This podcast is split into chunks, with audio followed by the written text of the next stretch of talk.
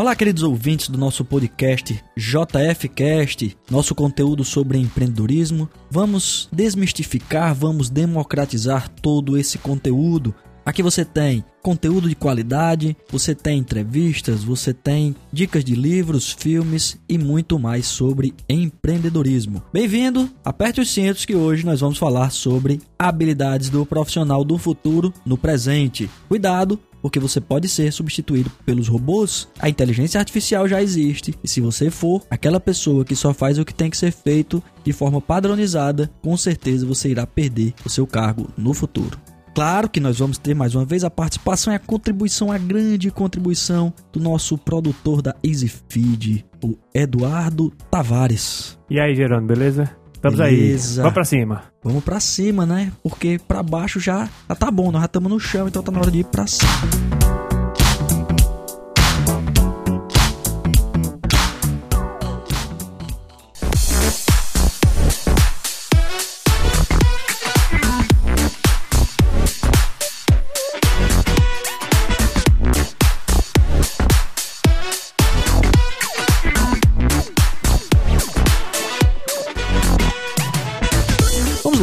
Que já passou pela sua cabeça ou será que você já teve algum sentimento relacionado ao medo de perder espaço para os robôs? Acho que a maioria das pessoas nem pensa nisso, sabe? Muitas delas, e às vezes já perderam e não sabem. Rapaz, isso é uma preocupação muito grande.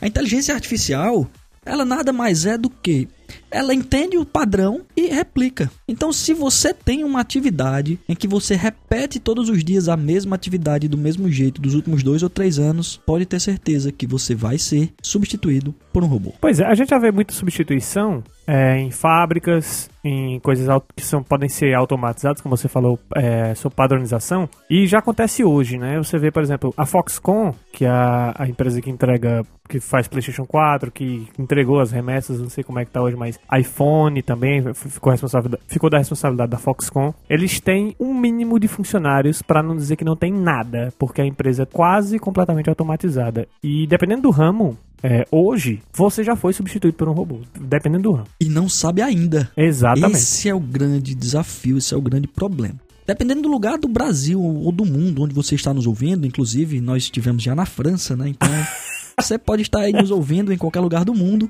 Você precisa analisar as novas tendências de mercado e as oportunidades exponenciais, que inclusive É, é o conteúdo do nosso próximo episódio: Ó. oportunidades exponenciais. boa. Então vamos lá. Hoje, será que você, como advogado ou como um profissional que faz as mesmas coisas do mesmo jeito durante os últimos anos, você vai ser substituído? Por exemplo, o Watson, que é um advogado com inteligência artificial produzido pela IBM. Ele já substitui os advogados que trabalham na área contratual. E ele consegue, Eduardo, por Uhum. incrível que pareça, emitir um, um relatório, um parecer, um 90% de assertividade Sim. contra um advogado humano que consegue 80% de assertividade. E não há que ficar com medo disso. O que acontece? A tecnologia ela vem para facilitar. Então, aquelas demandas que são é, automatizadas vai lhe dar tempo para você trabalhar aquelas demandas mais específicas. Exatamente, que precisam de mais habilidades humanas. Exatamente. E nós temos que ter cuidado, por exemplo, se você for frentista de posto de combustível, você só garante o seu emprego porque há uma legislação brasileira que proíbe os- o autoatendimento. O autoatendimento. É, verdade. Mas no resto do mundo, cara, isso já existe. Então você, fora do Brasil, você mesmo abastece o seu veículo. Sim, sim. Então o que, que acontece?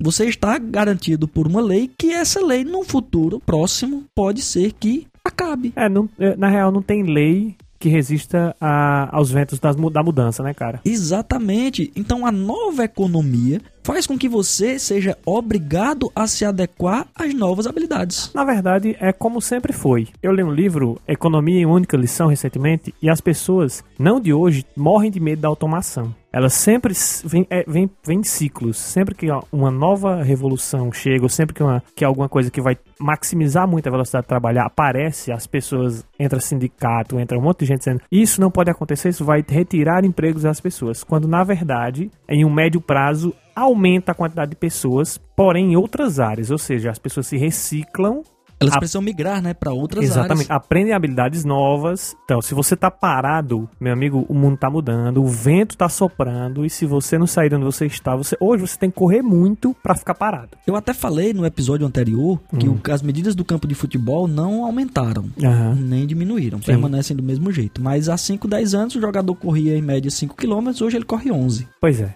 Então ele precisou correr muito mais para poder alcançar aquilo que ele deseja. A nova economia, por exemplo, é uma economia mais sustentável e compartilhada. Você hoje não precisa da furadeira, você precisa do furo. Você não precisa do carro, você precisa do transporte. Você não precisa da casa, você precisa da moradia ou da hospedagem. E foi pensando em toda essa, essa nova economia que veio o Uber, o Airbnb, que veio a locação de, de bens, de serviços, enfim. Hoje, a- o sistema de coworking, por exemplo, você não precisa mais do de ter uma sala, de investir, pegar o dinheiro imobilizado e investir numa sala, porque tem serviços hoje em que você aluga tudo pronto. E quando você não quiser mais, você vai embora e fica lá. Então você não tem esse dinheiro imobilizado. Hoje em dia o mundo é muito on demand, né? Você, as coisas são sob demanda. Repare como o que tu falou agora é contra-intuitivo, não diria nem contra-intuitivo, é, é, como é que eu posso dizer? É disruptivo. Por quê? Disruptivo isso. Muitas pessoas têm um carro como um sonho de consumo. Eu nunca consegui é, vislumbrar dessa forma. Um carro pra mim sempre foi ponto um A, ponto B. transporte, né? É, o da parede, o furo na parede acho que foi o melhor, porque você não precisa de uma furadeira, você precisa de uma solução pra aquele furo. E Exato. porventura a furadeira é a melhor, mas eventualmente pode aparecer outra coisa, entendeu? Sim, sem dúvida. E o carro, na verdade, ele é muito mais relacionado a status e a sensação de crescimento Sim. e desenvolvimento do que o próprio carro. Se você fizer uma conta, o seu carro fica 90% do tempo parado. Você sai de casa, vai para o trabalho, ele fica parado por todo esse tempo, a não ser claro que você trabalhe, que o seu carro seja um instrumento de trabalho. Se Aham. você for viajante, aí não, aí não se encaixa nesse perfil. Mas a maioria das pessoas, o que é que acontece? Ela vai pro trabalho, o carro fica parado. Ela volta para casa para almoçar, caso ela tenha essa condição, esse privilégio, né? Hoje em Aham. dia a vida é muito corrida. Então o carro fica parado enquanto ela tá em casa, depois ela volta pro trabalho e fica parado de novo. Você vai pra academia, o carro fica parado. Então quanto tempo você que se locomove no veículo? Então você paga impostos, você paga manutenção, você paga combustível. Muitas vezes o carro é parcelado em 600 parcelas. Porque você não, tem, não tinha condição de ter aquele veículo, mas você Aham. precisa, na verdade, de forma inconsciente ou mesmo consciente, você precisa demonstrar um status ou um sucesso que talvez você não tenha. E isso é irracional, cara. Isso é, Aham. faz conta pra tu ver Sim. se vale a pena ter um veículo ou se vale a pena você utilizar o serviço sob demanda. Ah, eu quero ir para o meu trabalho, beleza. Eu contratei o Uber aqui, ele foi. Você fizer uma conta anual e não se faz conta por mês, faz conta por ano. O próprio Flávio Augusto, num dos podcasts que eu ouvi, ele fala o seguinte: Ah, tem bilionário amigo meu que chega para mim e diz, cara, eu quero comprar um avião. Beleza, comprar um avião é muito importante para você? E o cara disser que sim, beleza, é vaidade, é ego, enfim, você vai lá, tem a grana e compra e não tem problema com- nenhum com isso. Mas se você for fazer conta, o próprio Flávio Augusto fala o seguinte: se eu tivesse um avião, ele custaria tantos milhões de dólares. Se eu comprasse o share de um avião, que é a participação de um avião, eu gastaria anualmente 2 milhões de dólares. Mas hoje eu uso, o Flávio Augusto conta que ele usa o Uber dos aviões. Então ele gasta 500 mil dólares por ano. Ou seja, Sob demanda. sob demanda. O próprio consumo, o filho dele chegou e disse: pai, eu quero uma camisa da Gucci. Pô, filho, tu vai pagar mesmo é, mil dólares ou 500 dólares numa camisa de, de tecido que, enfim, só porque teus amiguinhos usam. Aham. Cara, outra camisa não vai te servir do mesmo jeito, sem, sem a necessidade de ter essa. E olha que o cara é bilionário. Aham. Então, esse tipo de reflexão, Eduardo, me fez pensar muito sobre a minha forma de consumo. Então, eu tinha um carro 2.0, 4 km com litro, é bancada de couro, aro 17. Então, cara, muito consumo. Era parcelado, parcela muito alta, enfim. Eu, cara, pra que isso, né? Aham. Então, quando eu fui olhar no meu orçamento, cara, parte do meu orçamento tava indo embora pelo ralo sem, sem retorno. Não diria nem que é nem um filho, é uma superficialidade, né? É supérfluo. É supérfluo, é um bem que não lhe traz retorno, é um Exato. passivo ao invés de um ativo. Exato. Então eu vendi esse carro, investi na minha empresa e foi a melhor coisa que eu fiz. Então isso me veio de quê? de conversar com empresários muito bem sucedidos que têm um controle muito efetivo da forma de consumir e do controle dos seus gastos. Não é o tanto que você ganha, e sim a forma como você gasta e investe esse recurso. Então vamos lá. Dentro dessa nova economia, corre um grande risco de você não se posicionar no mercado de trabalho, certo? É tanto que hoje nós já falamos isso no primeiro episódio, na É Hora de Acordar, que são mais de 3 milhões de desempregados, isso oficialmente. Eu acredito que é muito, muito mais que isso. Certo? Então vamos lá. Se você quer garantir a sua empregabilidade, o seu sucesso profissional no futuro, continua com a gente aqui.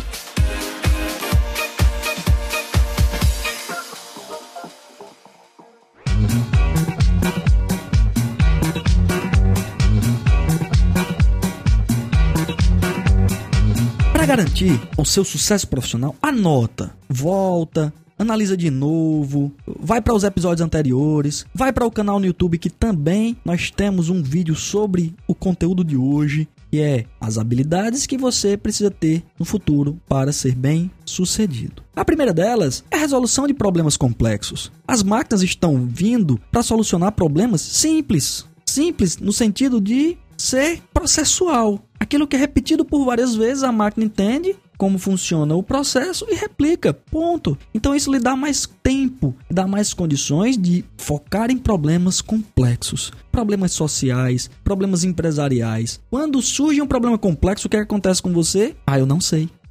eu não sei, então bloqueia a sua possibilidade ou perspectiva de descobrir. Uhum. Então, hoje, as pessoas estão cada vez com menos autonomia e menos coragem de assumir responsabilidade.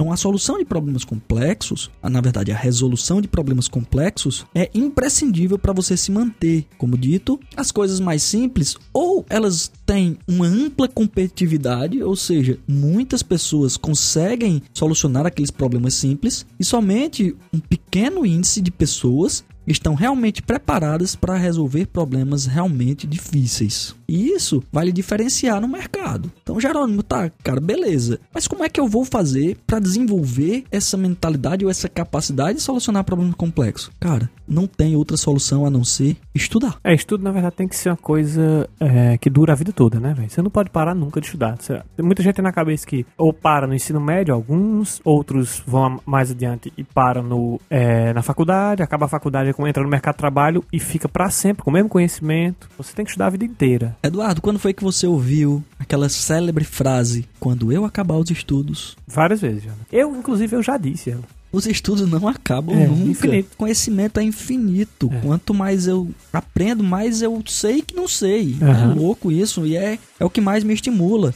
Então, leitura de livros, conversar com pessoas de outros níveis, não nível que eu falo financeiro, mas nível de mentalidade, nível de profissionalismo, Que tem habilidades que você não tem. que tem principalmente habilidades que você não possui ainda, porque habilidade é treinável, nós já falamos sobre isso e eu acredito verdadeiramente nisso. E você vai potencializando, você vai fortalecendo a sua bagagem no que se refere à solução de problemas complexos, ok? Então essa é a primeira habilidade que você precisa desenvolver. A segunda, que me preocupa muito, é o pensamento crítico. Uhum. As pessoas acabam replicando coisas aleatórias porque viram no site ou porque receberam uma mensagem no WhatsApp, tipo, eu estou passando aqui para compartilhar com você que não deve abrir a mensagem tal porque é vírus. Cara, essas correntes não, Ah, bicho, isso não aí. rola, cara. Isso é tão velho. Nos anos 90 a gente recebia corrente pelo correio, tu lembra? Pronto. Mas o que é que acontece? As pessoas acabam replicando isso por acreditar.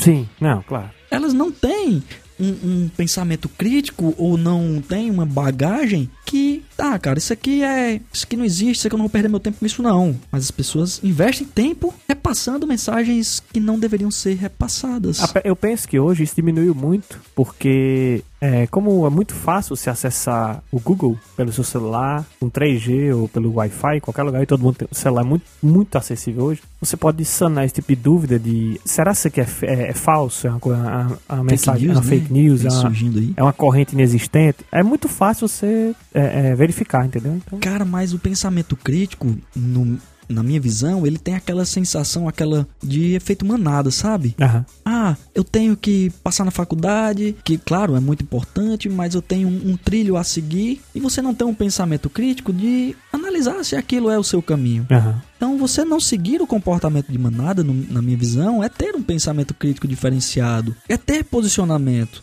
Mesmo que você não concorde com o posicionamento da outra pessoa, que ela também não precisa concordar com o seu, mas você ter a sua visão. E não simplesmente replicar. Ah, eu li um livro e aquilo é a única verdade. Não, cara, aquilo ali é a verdade do autor. Até um episódio interessante, uma das minhas clientes, nós estávamos trabalhando um projeto para ela passar na residência médica. E aí nós desenvolvemos a forma que ela aprendia melhor. Eu uhum. desenvolvi um projeto, nós desenvolvemos um projeto de forma pessoal. E aí ela leu um livro de concursos, tá? De um concurseiro que usou uma metodo, que usou uma metodologia e deu certo para ele, tá? E aí ela, uma das nossas dos nossos encontros, aí ela disse: "Cara, eu tô fazendo tudo errado". Uhum. Tudo errado por quê? Me explica aí. Não, porque o livro tal fala de outra forma. Eu digo: "Tá, e só existe essa forma de se fazer". Essa é a forma que o cara que escreveu o livro encontrou e deu certo para ele. É, agora você vê como é, também ela é muito sugestionável, né? Porque o cara conseguiu martelar e ela já assumiu que é a única forma possível. Exato, mas isso aí é pensamento crítico, Sim, né? Sim, então. E aí eu questionei eu digo, cara, vamos lá. Será que esse,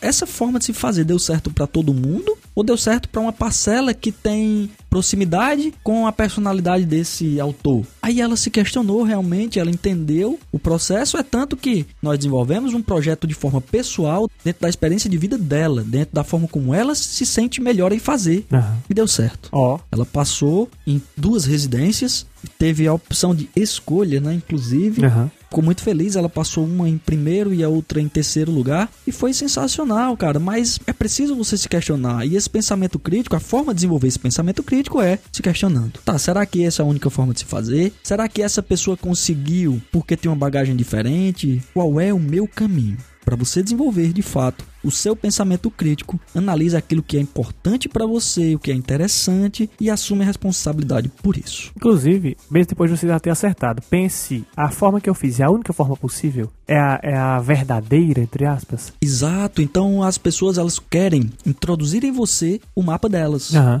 uhum. Ah, isso não vai dar certo. Cara, não vai dar certo por quê? Não vai dar certo porque não está favorável ao mercado, ou porque você, na época que fez essa ação, não estava pronto para isso, enfim sempre se questionar para você desenvolver o seu posicionamento de forma crítica. Então, depois de falarmos sobre resolução de problemas complexos, pensamento crítico, essa sim vai lhe garantir em qualquer momento de mercado, que é o desenvolvimento da sua criatividade. A gente falou sobre isso também, inclusive, no programa da rádio, faz alguns dias. Quando você estiver ouvindo esse podcast, vai fazer uns 15 dias que a gente falou sobre isso, sobre criatividade na rádio. Mas é importantíssimo você não só aprender a ser criativo porque é possível, mas praticar essa criatividade. A criatividade ela é treinável e você não só deve treiná-la, como praticá-la. Não se limitando, cara, sabe? Quando conversamos sobre criatividade, nós lembramos que lá na escola nós fomos poldados no que se refere à criatividade. Nossas provas, elas tinham sempre uma única resposta. Sim, sim. E eu conversando com o meu afilhado, meu priminho lá, o Arthur,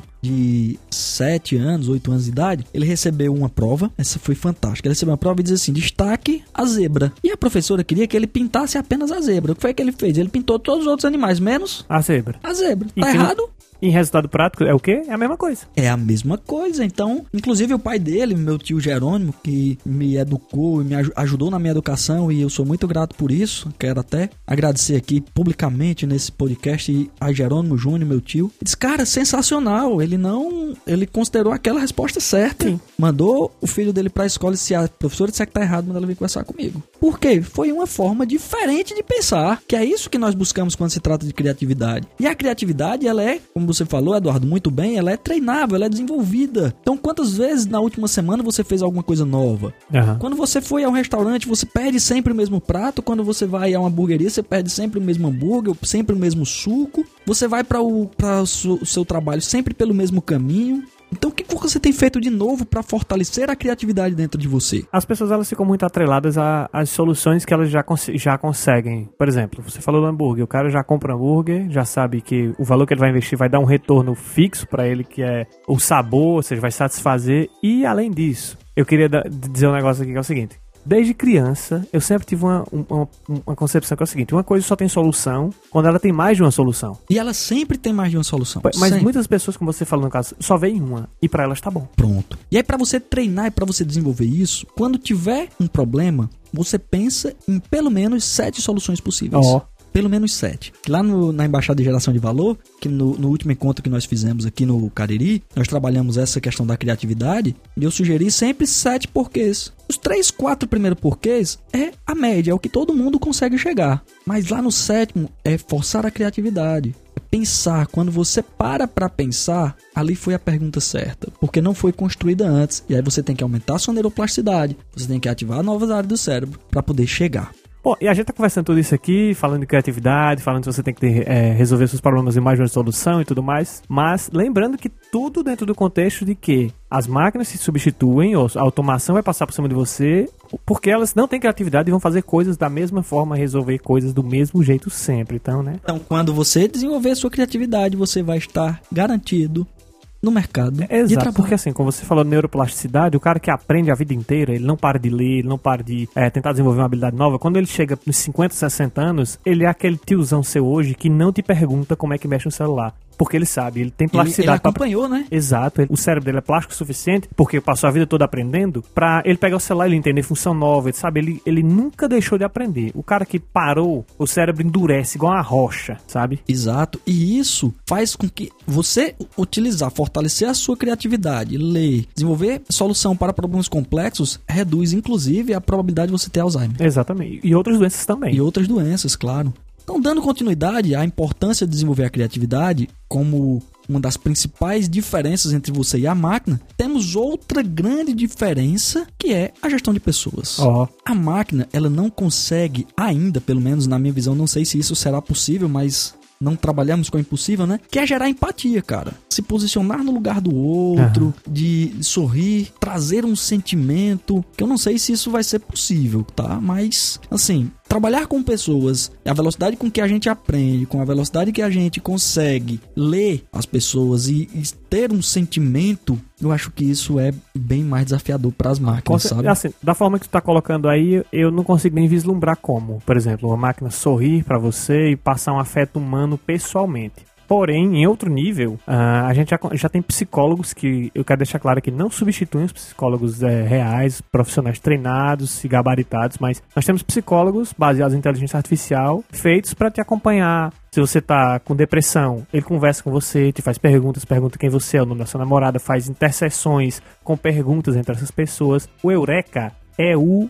RE, acho que são 2K. A é um psicólogo que tem no Facebook, você pode acessar. Tem aplicativos também, vários, e você pode conversar com a máquina e ela vai. Ela sabe sobre sua vida, pede foto. Por exemplo, uh, eu testando uma, eu não lembro agora o nome da ferramenta, não era o Eureka, era outra. Ele pediu uma foto minha e eu mandei. E ele perguntou: quem é essa mulher na foto? E eu não disse nada, entendeu? Se aproximou e descobriu por conta dos padrões. Ele lê os padrões, Foi ele treinado. sabe que, que há é, um padrão relacionado ao afeto, ao relacionamento, ao trabalho. E o, os profissionais, eles fazem com que você reflita. Uhum. Então a máquina, se a máquina fizer com que você reflita, há uma possibilidade de ganho aí. Mas o vínculo é, não, é, realmente é desafio. Até porque tem que lembrar que tudo isso que eu falei, ele faz por texto. Ele não, não é uma voz, não é uma expressão, não são como eu falei, pessoalmente, assim, você, o seu contato do calor humano, de você estar tá trocando, não é a mesma coisa. É em um nível bem inferior, sabe? É, é, diria até suplementar a, a, o nível que, que você consegue com a pessoa. Então, gerenciar pessoas hoje é uma das principais habilidades que você precisa desenvolver. Todo mundo, eu costumo ouvir constantemente: ah, trabalhar com pessoas é muito difícil. Tá, e você não é pessoa. você se exclui disso. Ou seja, trabalhar com você também é difícil. Uhum. Então, quanto maior a habilidade você desenvolver nesse sentido, estudar os relacionamentos, estudar como as pessoas funcionam, como as pessoas se comportam, que tipo de personalidade possui cada uma, é, que tipo de motivo cada uma possui, você vai conseguir desenvolver cada vez mais a sua probabilidade de ter sucesso no mercado atual e futuro.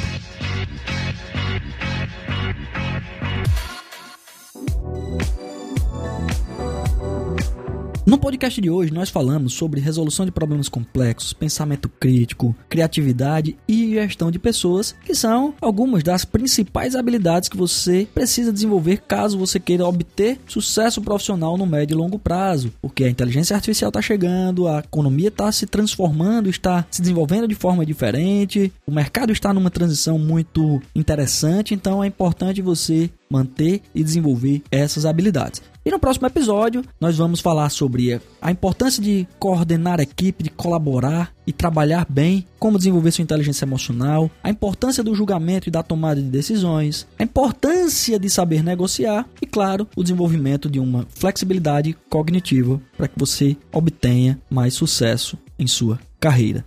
Valeu? Então lembra de compartilhar com seus amigos, lembra de nos acompanhar nas redes sociais, no Instagram, JF Educação Executiva, no nosso canal do YouTube, que tem vídeo lá também falando sobre esse tema. Então lembra de curtir, compartilhar. Se você não gostou, lembra de voltar todo o episódio e ouvir de novo, porque eu tenho certeza que você vai encontrar alguma coisa que vai fazer muito sentido para você, beleza? Então nós vamos encerrando por aqui o sexto episódio do JF Cast e até o nosso próximo episódio. Muito obrigado pela sua audiência. Vamos para cima.